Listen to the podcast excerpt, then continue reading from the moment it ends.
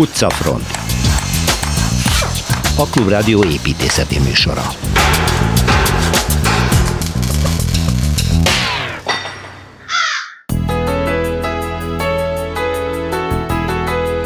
Római séta második fejezet következik Szilveszter Ábámmal. A hányatott sorsú Rácfürdő építészet története Kelecsényi Kristóf elbeszélésében. Folytatódik a felvidéki templomtúra Torma Tamással, Borzova sok száz éves evangélikus templomát ismerhetjük meg. S ha már templom, egy új, tehát kortárs építészeti alkotással, a Derekegyházi templommal nyerte meg az idei média építészeti díja trófeáját Vánca László építész stúdiója. A zsűritag Zubrecki Dávid mesél majd a részletekről. Cédrus liget a belvárosban tisztán geotermikus energiával működő, elképesztően modern lakónegyedet tervezett Szegeden a Bara Design stúdió. Bara Ákossal járjuk be a több mint 600 lakás számtalan irodát, áruházat, tavakat, parkokat magába foglaló lakónegyedet. És Kozár Alexandra egy különleges házat talált elég messzi tőlünk, Mozambikban, ahol egy építész 200 ezer üvegpalackból készített magának családi házat.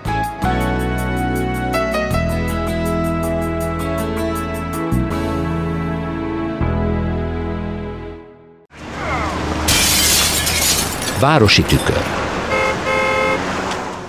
Róma, Szilveszter Ádámmal, aki alig másfél héttel ezelőtt tért vissza a legújabb csoport vezetéséből, és egy 42 fős csoporttal mutattad meg Rómának mindazokat a részeiket, amiket azért többnyire ismergetünk, vagy nagyjából, és egy csomó olyasmit, amit kevésbé. Múlt héten ott tartottál, hogy eljutottok a szigetre, ugye, a Tiberisnél, és aminek a túloldalára menve ott a Trastevere, és azt mondtam, hát akkor vessük Igen. magunkat be a forgatakba, és kezdjük itt, vagy folytassuk itt. Vessük be, Szervusz Péter.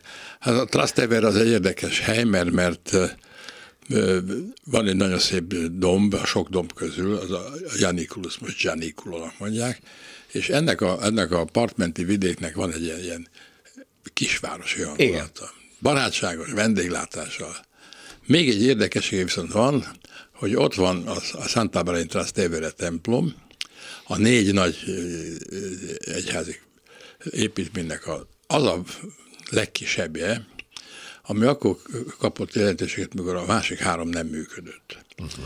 Tehát amikor az egyház szakadás beállt, hazajött a páp 5. Márton a, a fogság után, és talált egy teljesen kihalt város előbb mondtam, a hogy múlt, akkor múlt héten alig, 17 ezeren laktak. Az egymilliós Farkas sordák rangáltak. És igen, tehát teljesen gyakorlatilag kihalt. Teljesen tönkre, igen. De ez a templom, ez éppen maradt, az a legkisebb. Uh-huh. Ennek gyönyörű szép a, a szentély, és olyan gyönyörű mozaikok vannak benne, mint, mint ha Bizánban volnánk. Hm. Az Ájá Szófiám. Nagyon szép, és ide, ide délután kell érkezni, mi így is szoktuk csinálni, tehát a, a, a múltkori séta, és itt fejeződik be, amikor a nap oldalról süti meg, és, és olyan fények vannak, és olyan szép, egy kápolna soron keresztül fut be, ami különösen nagyon érdekes, hogy ezt mind, mindig elérjük. Most is sikerült a hanyatlás, laphanyatlás előtt odaérkezni. Fontos. De már tudjuk, hol fogunk vacsorázni. Ahol mi laktunk, az érdekes volt. Most mi a Csampino reköltére érkeztünk, ami Jó, kisebb, közel van. Gyorsan ki lehet jönni belőle, és ott, ott egy, jött egy busz, és elvitt minket nem messze Pietra Láta című metró megállóhoz, ami fölött van a, a egy szálloda. Az én szobám alatt megy át, az, tehát én mindig is első nap még fel is ébredtem egy picit. Akkor... Tehát nagyon közel vagyok a metróhoz, mert ez már majdnem a kérekbe megy. És innen indultunk el. Az, az sajnálatos, hogy a legizgalmasabb részek nincsenek metróval ellátva, hogy rengeteget kell gyalogolni. gyalogolni. Tehát... Úgyhogy a barokk Róma az, az, egy, az egy e tekintetben sivatag, egyébként fantasztikus élmény mindig ott lenni. És hát van, vannak olyan, olyan most már ilyen rigmusokban is szedhető általános ismeretek, hogy vannak közterek, ahol állnak obeliszkek. Igen. És az 5. Sixtus pápa rendelt el 1585-ben, és akkor már kórusban mondják, hogy na, ki emeltette ezt itt, és Úgyhogy ez, ez, egy, ez egy nagyon jó pofa rizmust ad a, a sétának, mert mindenütt van. Igen. Érdekes, hogy a pápák a barokkorban, egészen a Szejcsentóban is, ugye az ellenreformációs öntudattal a legjobb művészeket dolgoztatták, és a város rendezését is kézbe tartották. Na most itt van egy, egy páros, akiről nem lehet nem beszélni, Borromini és Bernini. Ők kik? Hát két építész, mondhatnánk, de hát a, a Bernini az első a szobrász volt. Aha.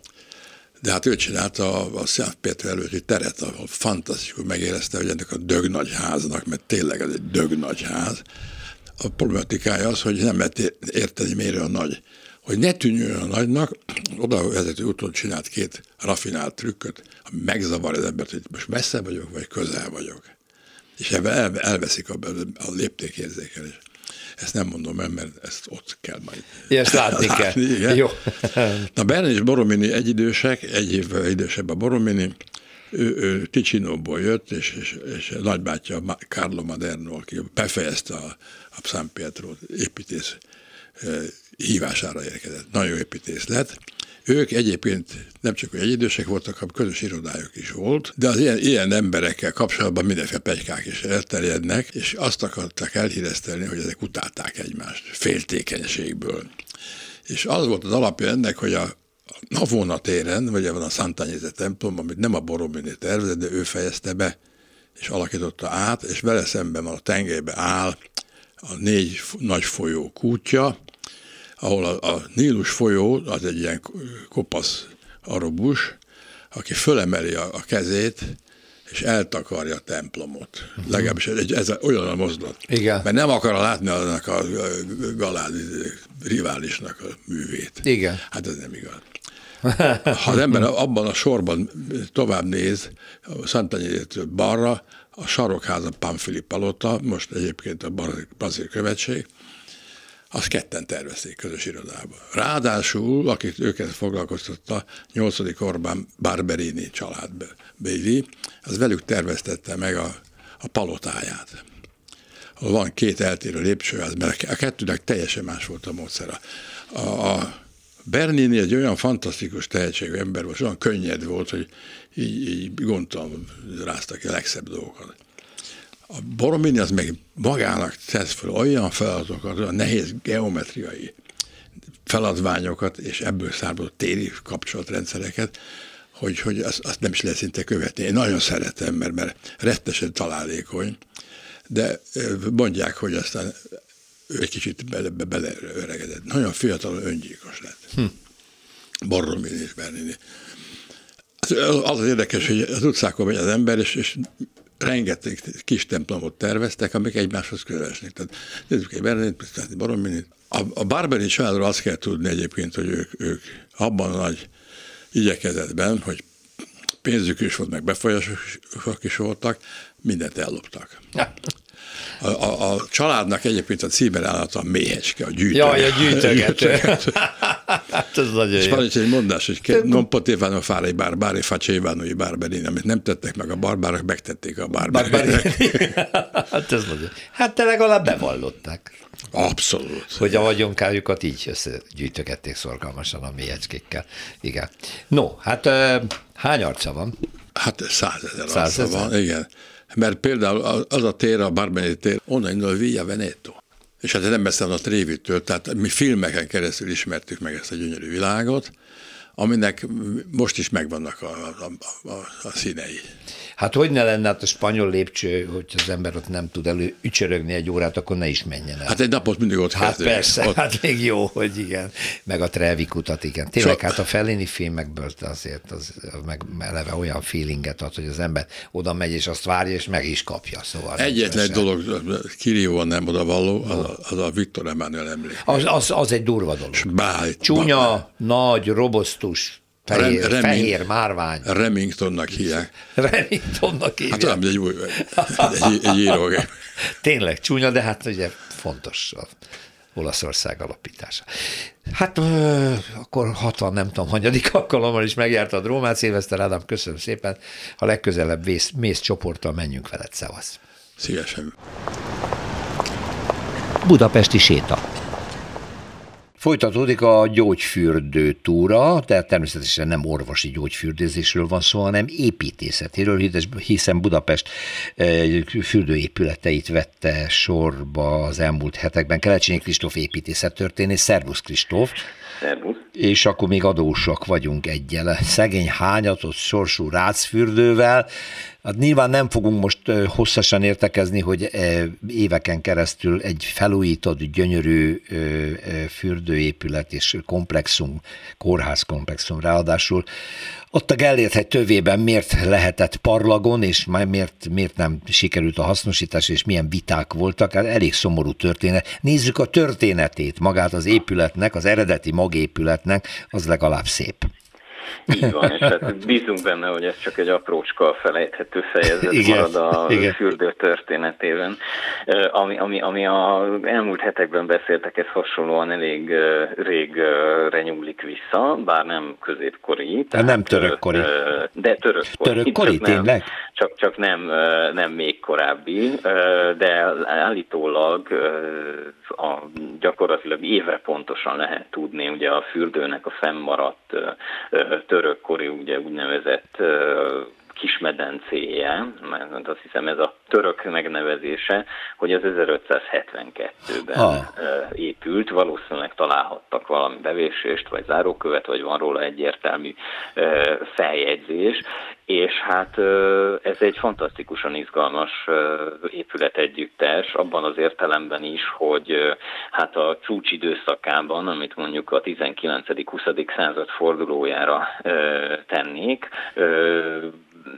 ha megnézi az ember az alaprajzát, aminek a leírásával most nem traktálnám a hallgatókat, de szóval egy labirintus az egész, ahogy ugye oda gyakorlatilag a Gellért hegy lankájának aljába oda megbújva bele, bele, beleillesztették ezt a fürdőt az évszázadok során, és hát ugye itt is a, az, a, az, a, az a fajta építés történet van, amikor mindenki mindenkor egy kicsit hozzátesz, egy kicsit elvesz, és hát így fejlődik maga az épület együttes, és nekünk a következő érdekes állomás az a 19. századnak a 60-as évei, amikor egy új bérlő érkezik a, a fürdő üzemeltetésére, vagy hát tulajdonképpen új tulajdonos, bocsánat, tehát nem is bérlő, uh-huh. ez egy bizonyos, egy bizonyos Heinrich Nepomuk János, Aha. aki hát Iből Miklós ismerte, így magánemberként, és őt kérte meg arra, hogy a, az egész fürdőnek a modernizációját ö, ö, csinálja meg, és hát egy, egy, egy nagyon, nagyon érdekes kiépítést kapott a fürdő. Ugye ebből egyrészt felújítja a, a, a fürdőnek a főépületét, másrészt ugye nyilván a törökkori részeket, és hozzátesz ehhez mindenféle egyéb, egyéb a korabeli igényeket maximálisan kiszolgáló hideg, meleg zuhany, férfi, női részleg, rózsafürdő, és, és minden egyebeket, tehát különféle tényleg a, a, a uh-huh ma, ma ugye úgy hívjuk, hogy wellness, tehát ezeket a, ezeket, a, ezeket a szolgáltatásokat kiszolgáló tereket, és hát egy fantasztikus együttest hoz létre, mert Ibőnek ez még az a korszaka, amikor még nem a neoreneszánsznak fel, a feltétlen bűvöletében volt, mint amilyen mondjuk hogy az operaház, hanem euh, még, még a, a kicsit egzotikusabb, ugye az korabeli építészeti áramlatokból, a romantikából származó mindenféle középkori eredeti motivumokkal dolgozik, amilyen mondjuk a Fóti templom, ugye az is egy íből alkotás, és egy fantasztikusan izgalmas tér, csak hát ugye az a, én nem szoktunk Budapest határain túlra nyúlni, pedig, és, pedig. És, és, pedig, pedig, hát lehetne, igen, és, és egészen egyszerűen, szóval ez a világ keveredik ezzel az eredeti törökkori medencével, ami hát egy fantasztikus együttest hoz létre, tényleg elragadtatással írtak róla a korabeliek, és állítólag még mindenhez olcsó is volt, ami azért kevés, kevés helyről maradt ilyen leírás, hogy valaki ezt, ezt mondja, és hát természetesen szálloda is járt mellé, étterem, stb. stb. Tehát ahogyan ma is el lehet tölteni ugye egy ilyen wellness szállodában egy, egy egész nem egy egész napot, egy egész hetet, úgy ez is egy ilyen jellegű komplexummá nőtte ki magát. Azért elképzelem ezt a bájos együttest, hogy akkor még ott van a tabán, ugye a maga az exugos, igen, különleges eh, belső világával a szegénység és a prostitúció és a szórakozó negyed együtt, és akkor mellette egy ilyen pompázatos fürdő. Bizony, és a fürdőnek a neve Rácfürdő, ugye ez is innen ja, ered, hiszen ugye a tabán, a tabáni szerbek, vagy hát ugye ahogy akkoriban mondták, rácoknak a, a, a területe e, volt úgy hagyományosan. Ugye egy szerb többségű település volt ez a, a kora újkorban, aztán ugye nyilván itt egy ilyen erőteljes e, vegyes lakosságú e, rész jött létre. Egy nagyon izgalmas valóban, ahogy írtad, e, a nyomortól és a prostitúciótól kezdve a, a, a magas kultúráig ívelő története volt ennek a tabánnak, és hát most viszont ugye egy parkban áll ez a fürdő, e, illetve hát ami megmarad belőle, ugyanis e, e, sajnos ugye a második világháborúban egyrészt megsérült a fürdő, és ami aztán igazán petett úgymond neki, az az Erzsébeti építéshez kapcsolódóan a hegyalja útnak a kiépítése. Ugye a hegyalja út az, az gyakorlatilag a, a kelet-nyugati e, autópálya, vagy hát autóúti tengelynek ugye a részeként lett kialakítva. Volt korábban is ott út, tehát nem egy új útról beszélünk, de hát egészen más keresztmetszettel és egészen más e, vonalvezetéssel, és a hegyalja út részben a fürdő korábbi területére épült be a 60-as évek elején, de az a sajnálatos, hogy ekkor gyakorlatilag több mindent elbontottak, mint amit szükséges lett volna Aha. feltétlenül. Ennek esik áldozatul, ugye többek között ívülnek ez a zuhanycsarnok, a és egyéb számos olyan belső tér, amiről az előbbiekben beszéltem, és, és sajnos ugye egy nagyon kis része maradt csak meg a fürdőnek. És gyakorlatilag ez az a kis rész, amit aztán ez a közelmúltban lezajlott, ugye 2000 2002-től kezdve gyakorlatilag majd, hogy nem 8 éven át zajlott ez a felújítás, azt hiszem 2010 környékén ért véget, és hát ugye sajnos azóta nem nyitott meg. Ugye most ebben nem menjünk bele, mert az nem egy építészeti kérdés, de az egy építészeti kérdés, hogy bizony ugye annyi ö, töredék, meg, meg fotó, meg terv maradt fönt erről az íbülféle zuhanycsarnokról, hogy ö, azokból a terekből kettő kettőt bizony mai modern eszközökkel, de teljesen hiteles formában a Dévényi Tamás építész által vezetett csapat rekonstruált. Kívülről egyébként ezek a terek abszolút megmutatják azt, hogy ezek rekonstrukciók, tehát egyfajta ilyen vasbeton iglúként látszanak, mint egy szobor a térben. Uh-huh. Viszont ha belépünk, akkor ott a teljes illúzió, tehát állítólag még arra is odafigyeltek, hát ezt kipróbálni sosem nyílt alkalma senkinek, hogy még a víznyomás is, ami a rekonstruált zuhanyfejekből jött, az olyan legyen, amilyen a víznyomás a 19. század közepén lehetett. Úgyhogy egy egy, egy nagyon érdekes élmény, és, és tulajdonképpen ugye itt vannak, zajlanak most ezek a rekonstrukciók mindenütt, sok kritikával illetik őket, de hogy, de hogy tulajdonképpen itt ennek egy nagyon érdekes hibridje valósult meg, mert kívülről ez egyébként az épületen nem látszik, egy modern kortárs kiegészítést kapott, és belülről is a látogató számára tulajdonképpen a belépéskor egyértelművé teszi ez a szerkezet, ennek a külse, hogy ez bizony egy modern rekonstrukció, mégis az adott térben az az illúzió átélhető, amilyen az 1860-as években lehetett volna, illetve hát átélhető lenne, lenne. ha volna valaha a fürdő. Ha bemehetnénk már végre egyszer, de majd ennek is eljön az ideje. Kelecsényi Kristóf, nagyon szépen köszönöm. Szerbusz. Szerbusz. Perspektíva. Torma Tamás visszatér a felvidék csodálatos templomaihoz, és utazásai során elég sok mindent érintettél. Szerbusz Tamás. Szerbusz, üdvözlöm. Az egy blog szerzője, és a azokat a templomokat, amiket már ismertettünk. Igen. Itt ugye ez a, ez a Gotiszka Cesta. Cesta nevű szlovák körút. Igen.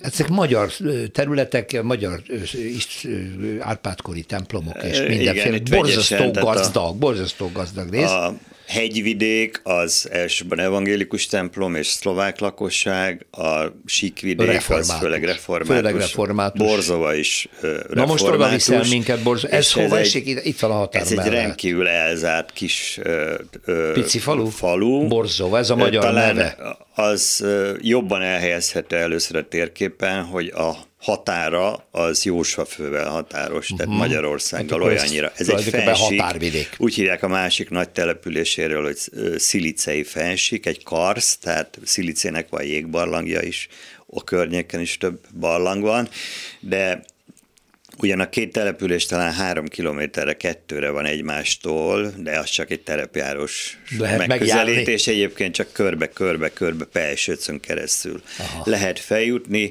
Legendásan elszárt, elzárt település volt. A templom pedig jelenleg átalakítás alatt van. Tehát Ez egy gyönyörű nincs, református nincs kazettás, mennyezetes kazettás, templom. mennyezet, kazettás karzat, De amikor ott jártunk, akkor még a, a padok előtti tér fel volt turva, ugyanis találtak egy sírt. A templomban. És hogy mennyire elzárt település, ez jól bizonyítja, hogy ezt egy genetikai vizsgálatnak sikerült alávetni, pont fordítva, egy ma élő fiatal embernek van egy valamilyen betegsége, egy, és összevetették ezzel a legalább 400 éves csontvázzal a DNS-eket, no. és kiderült, hogy, hogy hasonló. Tehát ez változatlan mondom, hogy egy rendkívül elzárt település, tehát nyilván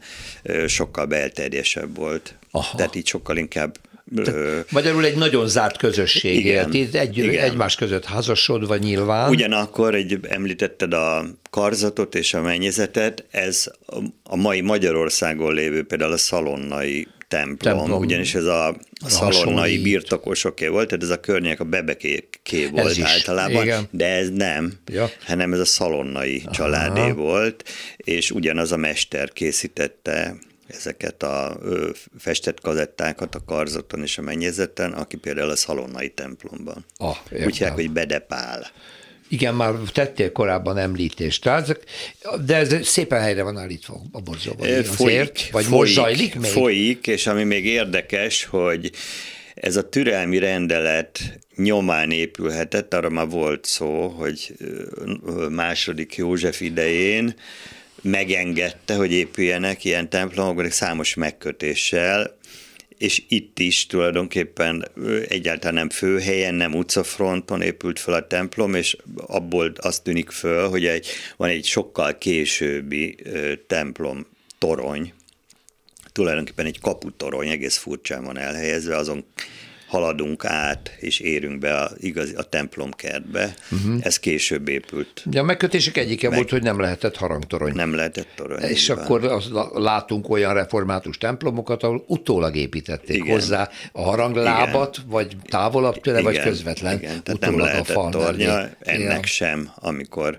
megépült, de itt még folyik a kutatás, tehát ö, könnyen lehet. Tehát a hajó, vagy a templomnak van egy régebbi változata is természetesen, tehát nem evangélikusként épült, de freskokat még nem találtak, még nem, de ez nem jelenti azt, hogy, hogy előbb nem kerülnek elő, mint a korábban általad említett templomokban, rendkívül gazdag lelet. De nagyon van közel szó. van a határhoz, hogyha átjövünk, akkor ott van ez a furcsa sajóvölgy, ahol két oldalt, két óriási ilyen sziklatömb-szerű völgyben haladunk fölfelé Rozsnyó felé, és ez a szilicei fensik, ez nagyjából gombaszög magasságában van, ha ezt az irányt tartjuk, akkor jobbra. És akkor be lehet térni Borzovára. Borzovára.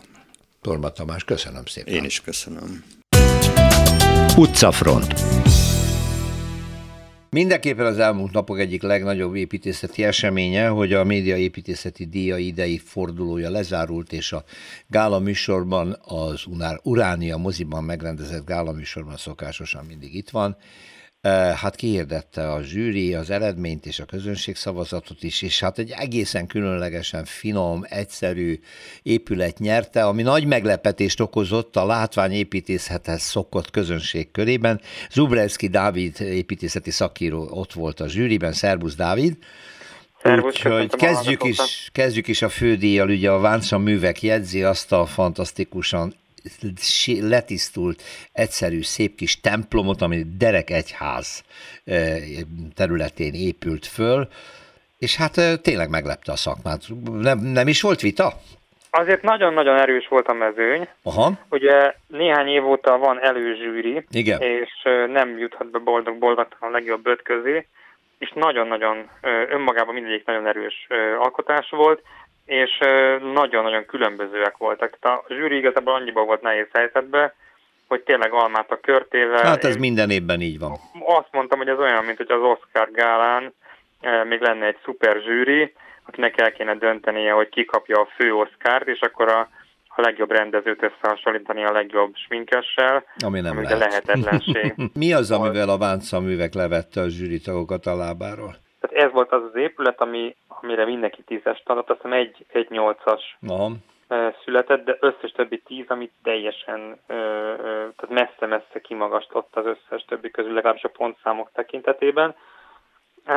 Én a saját nevemben tudok beszélni, én ugye azért most már hosszú évek óta foglalkozom templomépítészettel. Igen.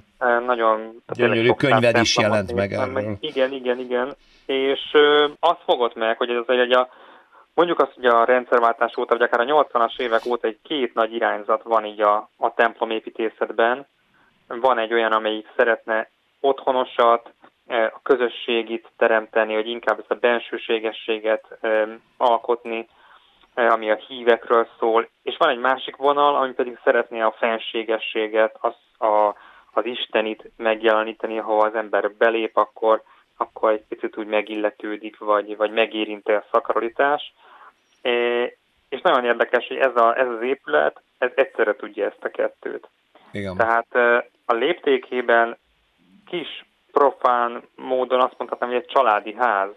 Sőt, sőt az, a, az a móda, hogy egyébként fazsindeljel van fedve, ami egészen páratlan a mai építészetben. Szóval az a fazsindeljel fedett tetőt egyik oldalon, mint egy parasztház tornáca húzódik le, és másfelől pedig bent, ha belépsz, akkor az a nagyon egyszerűség és azok a nagyon finom vonalak mégis azért úgy meg, meg, megérintik az embert, akár hívő, akár nem. Szóval egy nagyon-nagyon összetett épület. És hát maga az alkotó is elmondta, hogy, hogy azért ő azért az Árpádkori templomokat tekintette a szeme előtt, ami, ami nem véletlen, tehát azért ez, egy, ez a mm, egy na, na, nagyon érdekes személyes dolgot mesélt el Várta László, hogy, hogy a nagyon távoli őse, hát nem közvetlen őse, hiszen egy püspök volt, de hogy a, egy nagyon távoli felmenője a Muhi csata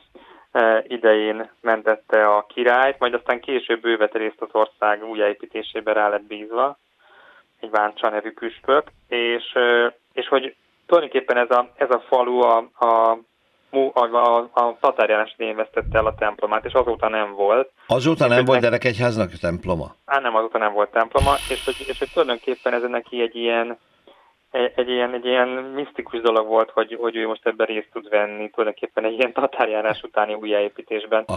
Nagyon érdekes, és nagyon, nagyon megindító. Az egész ráadásul amennyire tudom, körülbelül 100 millió forintból épült, ami, ha valaki tisztában van az árakkal, akkor ez, ez egy elképesztően mm, alacsony összeg. Egy, családi ház. Egy, eh, igen, egy családi ház. Egy vidéki családi ház be, bekerülési költség. Igen, tehát, és ebben benne van az, hogy nagyon sokat összeadtak hívek.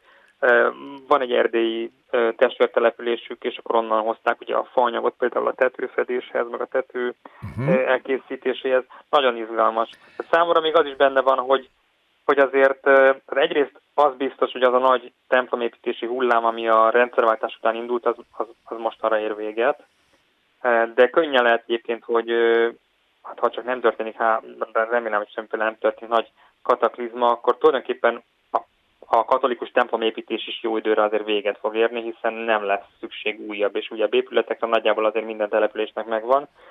És, és ez, a, ez a templom egy picit, mint hogyha olyan, mint amikor egy ilyen nagy korszak lezárul, és az utolsó mesterek eh, az akár zenében, akár festészetben már nem tesznek hozzá újat, hanem összegzik a korábbiak tudását.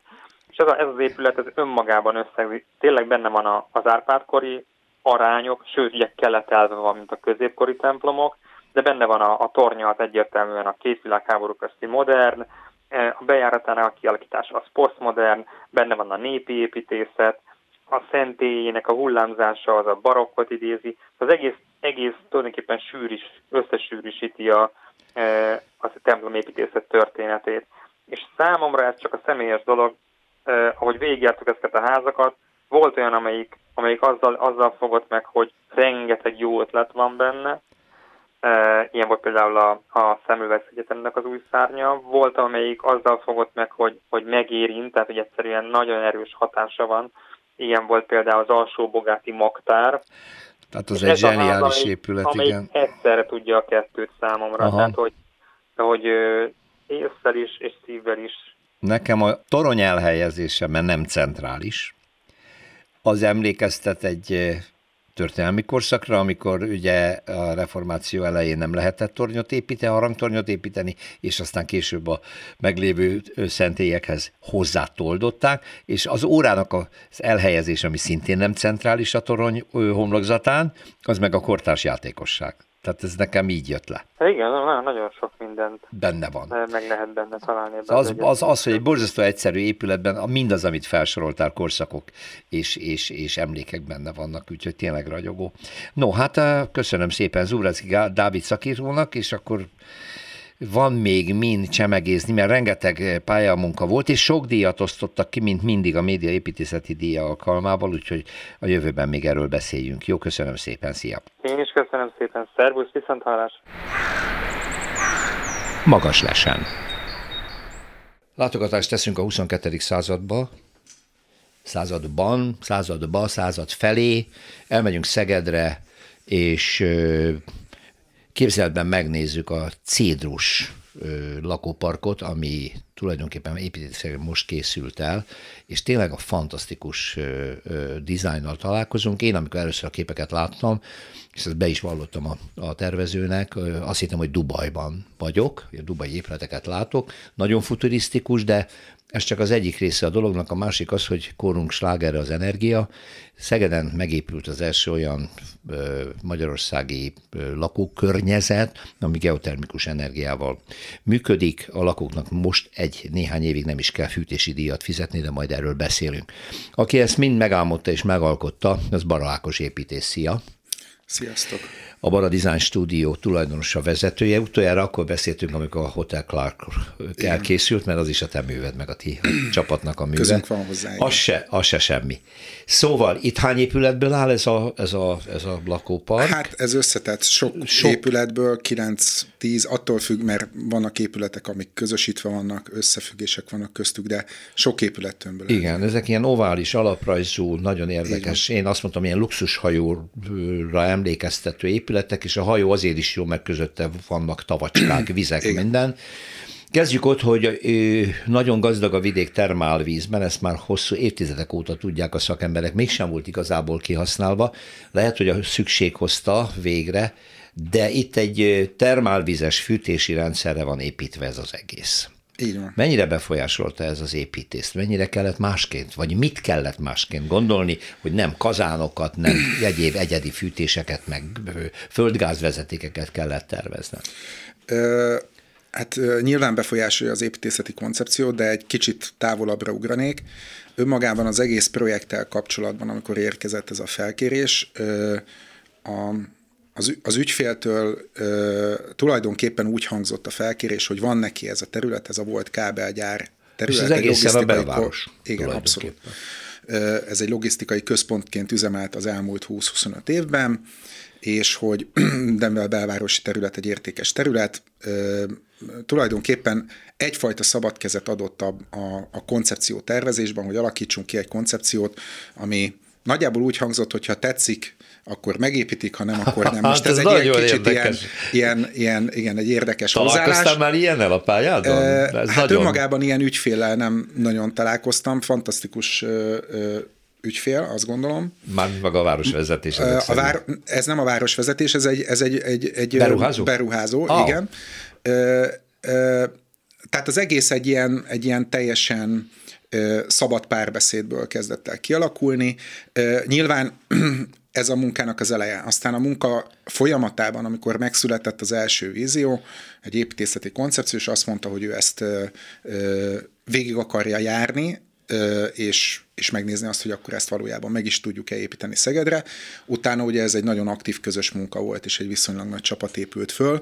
Azért, mert most én vagyok itt, de azért ezt el kell mondanom, ugye minden, mindenkinek rengeteg munkája került ebbe a projektbe bele. És a lényeg az, hogy, hogy kaptunk egy ilyen szentimentális felkérést, amire mi próbáltunk a lehető legrealisztikusabban hozzáállni. Nekem is, és a, az M. Tóth Miklós kollégámnak, akivel annó a Klar kapcsán itt voltunk, mi mind a ketten Szegeden voltunk ö, ö, diákok, tömörkényes gimnazista diákok, tehát ismerjük a várost, és hát ugye mi azért nagyon szerettük volna, hogy ez a projekt meg is valósuljon, tehát hogy ne csak egy ilyen papíron elképzelt szép terv legyen. Ezért, és itt kapcsolnék a geotermiáról egy kicsit visszább, hogy önmagában egy ilyen színvonalú projektnek és egy ilyen léptékű projektnek a megvalósítása egy magyar vidéki nagyvárosban hát eléggé komoly kihívás mindenféle szempontból, beruházói, tervezői, értékesítési és mindenféle szempontból.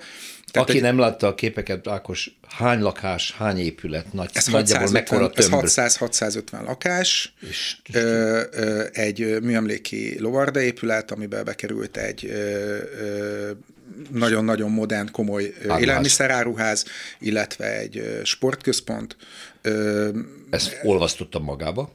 Igen, és, és, és tulajdonképpen az épületegyüttesek, amik lakóépületek, vannak iroda funkciói épületek is, lesz benne klinika is, tehát egy, egy eléggé összetett dolog. A földszinti üzlethelyiségeken, amik ugye a projektből kifele néznek, tehát a, a, a közvetlen utca kapcsolatú helységek pedig üzlethelyiségek, uh-huh. amik mhm. vérelhetőek, megvásárolhatóak. A, tehát a, a, lényeg az, hogy, hogy, hogy ugye az kevés, hogy van egy, egy látványos építészeti vízió, ez a, ez a könnyebbik része, szépet elég egyszerű rajzolni, viszont ezt megvalósítható is kellett legyen, és ugye itt volt nagyon nagy szükség a, a beruházóra, azt gondolom, mert egyfajta olyan építészeti koncepciót kellett közösen kialakítani, a szerkezetépítéstől az alapozáson át a, a a, akár a fűtés rendszerig, ami megvalósítható, hiszen Szegeden ugye olcsóbbak a, a, a lakásárak, mint mondjuk Budapesten, egy ilyen lakóparkra azt gondolom, vagy egy ilyen városrészre, mert ez azért nagyjából egy városrész. Hát ezt akartam mondani, hogy ez nem is, én is rosszul mondtam, ez nem lakópark. Ez, ez a városnak egy önálló negyede lesz. Így van. Egy, tehát erre még, még, még a fővárosban is ilyen nagy tá, tágra nyílt szemekkel néznek, hogyha egy ilyesmi megvalósul, vagy megvalósulna. Szegeden ugye az alacsonyabb lakás értékesítési árakból kell ezt finanszírozni, tehát jóval nagyobb volt a kihívás, illetve ö, nagyobb volt a figyelem azon, hogy magukat ezeket a, az ingatlanokat hosszú távon jól lehessen üzemeltetni. Ne romoljon le a projektnek az állaga, ö, és boldogak legyenek azok, akik itt lakást vásárolnak. Tehát magát a, a, az egész projektet minden egyes fontos platformon azonos hangsúlyjal kezeltük, ezért mondom azt, hogy ez egy elég erőteljes csapatmunka volt, és az építészeti dizájnt igazság szerint nem határozta meg a geotermia, ezt kell, hogy mondjam, mert hogy a geotermia az egy, az egy sok szempontból sokkal szabadabb lehetőséget ad a tervezőnek, mint mondjuk a hagyományos rendszerek. Igen. Hát mert ugye két, két geotermikus kutat furtunk, ugye ezek a kutak, ezek nem csak minket látnak el, Ez hanem, a... A, hanem a várost is. Igen. Ö, a fejlesztőnek volt a kérése, hogy e, erre épüljön abszolút, az energetikája abszolút, a városrésznek. Így van. Uh-huh. Ö, ö, ugye itt viszonylag magas a víznek a hőmérséklete, Igen. ahhoz, hogy ezt mondjuk egy padlófűtés, vagy mennyezetfűtés, fűtés, falfűtés rendszerbe be tudja az ember küldeni, alacsonyabb hőmérsékletre van szükség. Ezért ez a, a feljövő hő, meleg ö, ö, víz, ami aztán vissza is kerül a földbe, tehát ezt egy ilyen zárt rendszerként kell elképzelni. Ez tesz előtte egy kört, hogy lehűljön. lehűljön. És olyan intézményekben, ahol viszont a magasabb hőre van szükség, például radiátoros fűtések esetén, uh-huh. ö, le tudja adni ezt a hőmennyiséget, tehát ez ilyen szempontból nem csak nekünk jó, hanem a városnak is jó. Ö, tehát ez egy, ez egy, ez egy olyan szempontból szabadabb dolog, hogy nincsen ezekre a hagyományos gépházakra, kazálházakra, vagy egyéb olyan Kém... berendezésekre szükség, Igen, elszórva a területen, amire más esetben mm. szükség lenne. Igen. Tehát a válasz az az, hogy mi nagyon örültünk neki, hogy, hogy a, a, az építészetet ez alól a kötöttség alól fel lehetett szabadítani, tehát a geotermia az ilyen szempontból nagyon nagy barátja az építészetnek. De az elsősorban a belső építészetben, belső építészetben nem, csak az, a, ugye, ugye, ugye az, épület, az, az épületen is megjelenő Aha. elemek ezek, ugye a gépházak, a képények. Az, igen. Tehát, hogy és akkor itt nincsenek ilyen. Igen. Itt, itt, itt nincs, igen. Igen. Uh, nagyon, nagyon impozáns és nagyon futurisztikus, ezt mondtam az elején. Uh, ez uh, majdnem akkor, ha jól értem Barákost, akkor ez egy kis önállátó városrész lett. Még az üzleteivel, egyebekkel, mindennel együtt. És mm, kitértél arra, hogy előny volt, hogy itt a lakásárak a bublapesti ingatlanárakhoz képest alacsony, de azért ez egy luxus lakópark. Tehát hátrány volt, hogy alacsonyabb. Vagy, hátrá, nem, vagy nem hátrány az értékesítés, bocsánat, igen, mert azért a, Ugye egy együtt ez egy luxus. bárhol megépíteni ugyanannyiba kerül. A telek az Igen, a, és az hogy mennyire lehet eladni. Hát ugye Így ezen van. múlik a dolog, de itt az a közel 7, itt 700 lakás, 600, 650. 650 lakás, itt, és rengeteg Itt ugye nyilván a, a, a beruházónak a profizmusán múlott az, hogy ezt egy, egyáltalán meg lehetett valósítani, illetve az elkötelezettségén, hogy belemert fogni egy ilyen, egy ilyen projektbe. Amikor ránézünk, akkor ezek a ö, ö, ellipszis alak, alaprajzú épületek, ö, ahogy tornyosodnak, mennek felfelé, az, a rengeteg ív. Igen. A néhány képet láttam csak a belső terekből. Ott is visszaköszön ez Nem. a íves építkezés? Nem, ez, a, ez, ez tulajdonképpen a homlokzatnak a kontúrja. Uh-huh. Ezt úgy kell elképzelni, hogy ha legegyszerűbben próbálom elmondani, hogy van egy teraszkontúr, ami íves. Igen. És van a termikus héjon belüli zóna, ugye, amik a, amik a lakások, Aha. és azoknak a, a falai és az üvegfalai Aha. ezen a, az elliptikus teraszkontúron belül már derékszögekben Aha. mozognak kibe. Ja, akkor az nem azt jelenti, hogy a lakásokon belül ilyen íves nincsenek falak vannak, íves falaink, mint nincsenek. a... Jó. Van egy-két, tehát a, a lépcsőházaink az épület közepén lévő ilyen mag központi lépcsőházak, azok ezt az íves formát veszik föl, de tulajdonképpen ez egyfajta kommunikációs elem, hogy a, a házon belül is érezzék az emberek a, az épületnek a formáját, de egyébként ennek nincsen más. Milyen technológiával épült? Ez nyilván vasbeton szerkezet, de hát ugye ez nem olyan, amit látunk, hogy ilyen nagy oszlopok épülnek, és csúsos ralúval mennek föl a, a, a, a szintek egymás tetejére. Nem, alapvetően ez egy hibrid technológia, tehát a, a monolit technológiát és az előre gyártott technológiát ötvöztük, pont azért, hogy, hogy megvalósítható legyen, spórolni tudjunk bizonyos pontokon. A fotókon kész lakásokat látok konyhával, mindennel, belső tervezése, színvilágot látok, ezt mind-mind megcsináltátok? Ezt mind megcsináltuk, úgy alapvetően itt, itt arra kell gondolni, hogy nem lehet kitalálni 650 vásárlónak az Igény, igényét. Ízlését. Ezért az volt az ügyfélnek a kérése, és ez, egy, ez szerintünk egy nagyon jó koncepció volt tőle, hogy csináljunk egy pre office-t, tehát egy, egy előértékesítési irodát, ami legyen úgy megtervezve, hogy amikor oda bemegy egy ügyfél, akkor össze tudja konfigurálni magának a lakását, Opa. mint egy autót. De ehhez, nyilván kap ajánlatokat. Ehhez mi, igen, ehhez mi csináltunk négy lakástípust, uh-huh.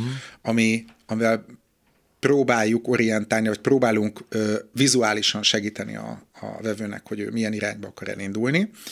És, ö, és tulajdonképpen ö, ha most mondjuk a padlóburkolatokról beszélünk, akkor ö, három különböző árkategóriába, ö, különböző szint, szor, ö, szortimentekbe, különböző, ö, tehát mondjuk a fapadló és a, a, a hideg burkolatok esetében adunk különböző minőségi opciókat, uh-huh. és azon belül ö, ö, választási lehetőséget mondjuk a, a, a színek irányába, és bemegy az ügyfél, és ezeken belül ő konfigurál, és hát nyilvánvalóan ezekből az anyagokból ő választhat, és, és így, így fog elkészülni Elég. a lakás precíz kivitelezést igényel, egyedi Igen, hát ez egy, ez egy logisztikai igen, rémálom is tud lenni. hát igen.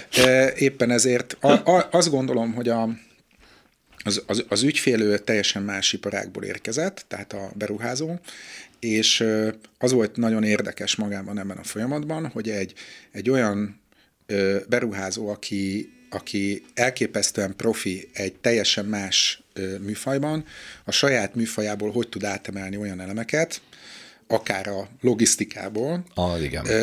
amivel, amivel le lehet kezelni ezeket. És a, a, ők az élelmiszeripar irányából jöttek, tehát számukra az, hogy 650 ügyfél, az semmi. az, igen. A, mert szerintem naponta néhány ezer, né, néhány ezer vagy tízezer, százezer ügyfélel kell foglalkozniuk. Tehát, tehát összességében nagyon-nagyon érdekes Azt a tudást tudták ők hozni, hogy hogyan lehet logisztikailag kezelni ezeket a dolgokat. Igen. A, majd nézzék meg, akik Szegeden járnak, én biztos, én is ott tanultam, és nekem is van szegedi kötődésem. Nagyon röviden, hol van a bara, hol épít még?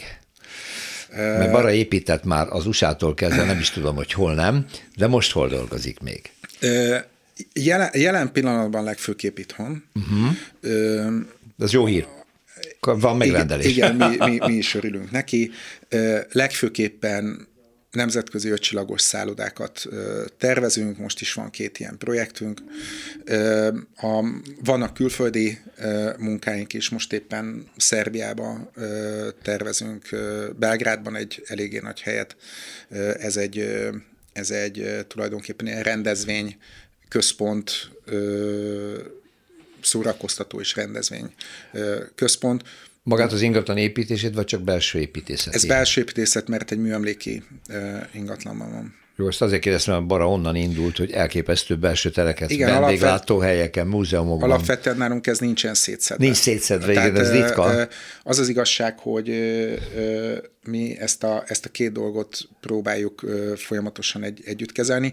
Ezért is van az, hogy például egy ötcsillagos szállodánál, ugye ott most föl lehet tenni a kérdést, mi a fontosabb az építészet vagy a belső építészet. Sok szempontból a vendég inkább a belső építészetet éli meg, és, és ezáltal nagyon hasznos, hogyha ez a két dolog együtt terveződik, és egy kézben van. Cédrus lakótelep, vagy hogy hívják? Lakópark? Cédrus liget. Lakópark. Cédrus liget, Igen. Szegeden. Tulajdonképpen építészetileg kész van, még vannak pici munkálatok, meg az értékesítés zajlik, de már meg lehet csodálni a Bara Design Studio munkáját Bara Ákos vezetésével. Köszönöm, hogy itt voltál. Én nagyon köszönöm a meghívást. Én hívlak akkor, amikor erről az új ötcsillagosról, ami most tudom, hogy sok tekintetben titok már lehet beszélni, jó? Jó, köszönöm szépen, szépen. Köszönöm a lehetőséget. Viszont hallás. Utcafront. A leleményesség az építészetben az borzasztóan fontos, például, hogy miből építkezünk, és a rengeteg üveg, vasbeton helyett keresik az alternatívákat, hol fával, hol egyebekkel, de az, hogy üvegből is lehet építkezni, mármint üvegpalackból, ezt álmomban nem gondoltam, de Kozár Alexander ráakadt valami egzotikus történetre. Szia! Szervusz, üdvözlöm Hogy valaki több mint 200 ezer palackot gyűjtött össze, hogy építsen belőle valami vityillót, vagy mi ez? Ó, nem is vityilló, ez tulajdonképpen egy gyönyörű családi ház, én bármikor beköltöznék. Mozambikon található, Maputo mellett, Maputo ez a főváros, és valóban 200 ezer üvegből, tehát nem petpalackról van szó, nem műanyagról, hanem üvegpalackról, amik mindenféle egész üveg történelem van a házban, viszkis, ginnes, boros, még olívaolajos üvegek is voltak, és az építész Carlos Sierra, aki egyszer mind egy helyi környezetvédő harcos is, azért találta ki ezt az egészet, azon túl természetesen, hogy kipróbáljon egy új anyagot, mert nagyon szerette volna ezáltal egyrészt a szemléletet megváltoztatni, másrészt a szemét mennyiségét csökkenteni, mert nem olyan régen, 2018-ban pont a Maputói, Maputó külvárosában történt egy tragédia, nevezetesen, hogy a 17 hektáros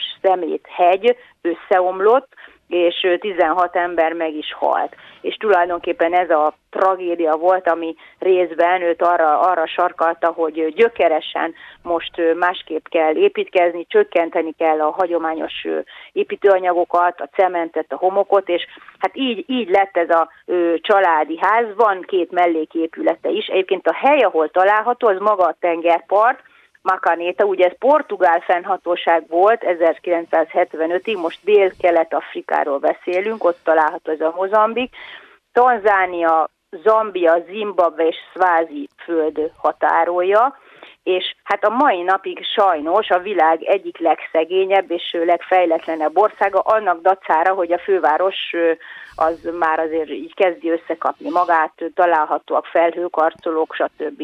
Igen, de menjünk ez, vissza erre a házra, ezt én nem tudom elképzelni, én még nem ez, láttam fényképet. Úgy képzeld Hogy épít hogy a, belőle? Felülsík? Az üvegek, tehát hogy be, beton a fal azért, Igen. De, de be van rakva nagyon-nagyon sűrűn üvegekkel, úgy, hogy vízszintesen vannak az üvegek. Aha. Tehát a falban vízszintesen, a talajon pedig úgy látod, hogy a, az üvegnek a fenekét, tehát az van Aha. körül. Uh-huh, tehát olyan, mintha egy fürdőbe kis... lennél, és egy ilyen, ilyen mozaik kirakta ö, valami lenne. Gyönyörű szép, és mindenféle üveget fölhasználtak, barnát, zöldet, fehéret, így aztán Egyrészt egy nagyon ö, érdekes vizuális hatás ö, is kialakult, meg hát a fény ugye, hogy beszűrődik, ugye mégiscsak dél-kelet-afrikáról van szó, tehát az afrikai fény, tehát az azért nem semmi az a hatás.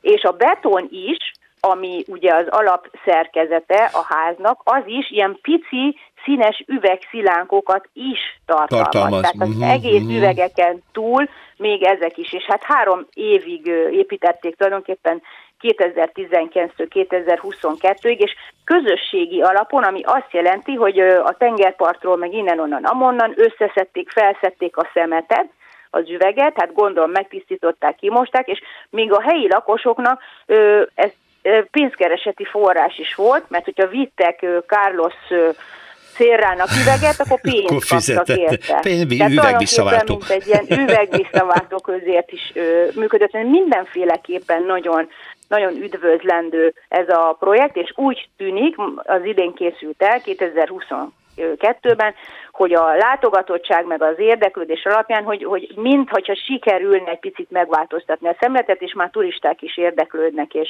mennek arra felé. De, de tényleg gyönyörű, tehát hogy itt lát, látszik, a, egyébként a Global Times-on lehet utána nézni, látszik a nappali, gyönyörű fagerendás felül, van egy, egy terasszerűség, az is természetesen annak a padlózata is így van kirakva. Nagyon, nagyon különleges, és nagyon környezetbarát, tehát gyakorlatilag újra hasznosít gyártott üvegből épül a házad. Ez egy óriási ötlet, hogyha akusztikailag is jól viselkedik, akkor valóban egy megfontolandó dolog. Hát, ha átveszik a példáját mások is, kicsit messzi van, de hát a híre az eljutott Budapestre és Kozár Alexandra segítségével. Nagyon szépen köszönöm, szervusz, minden jót! Szervusz, viszont hallásra!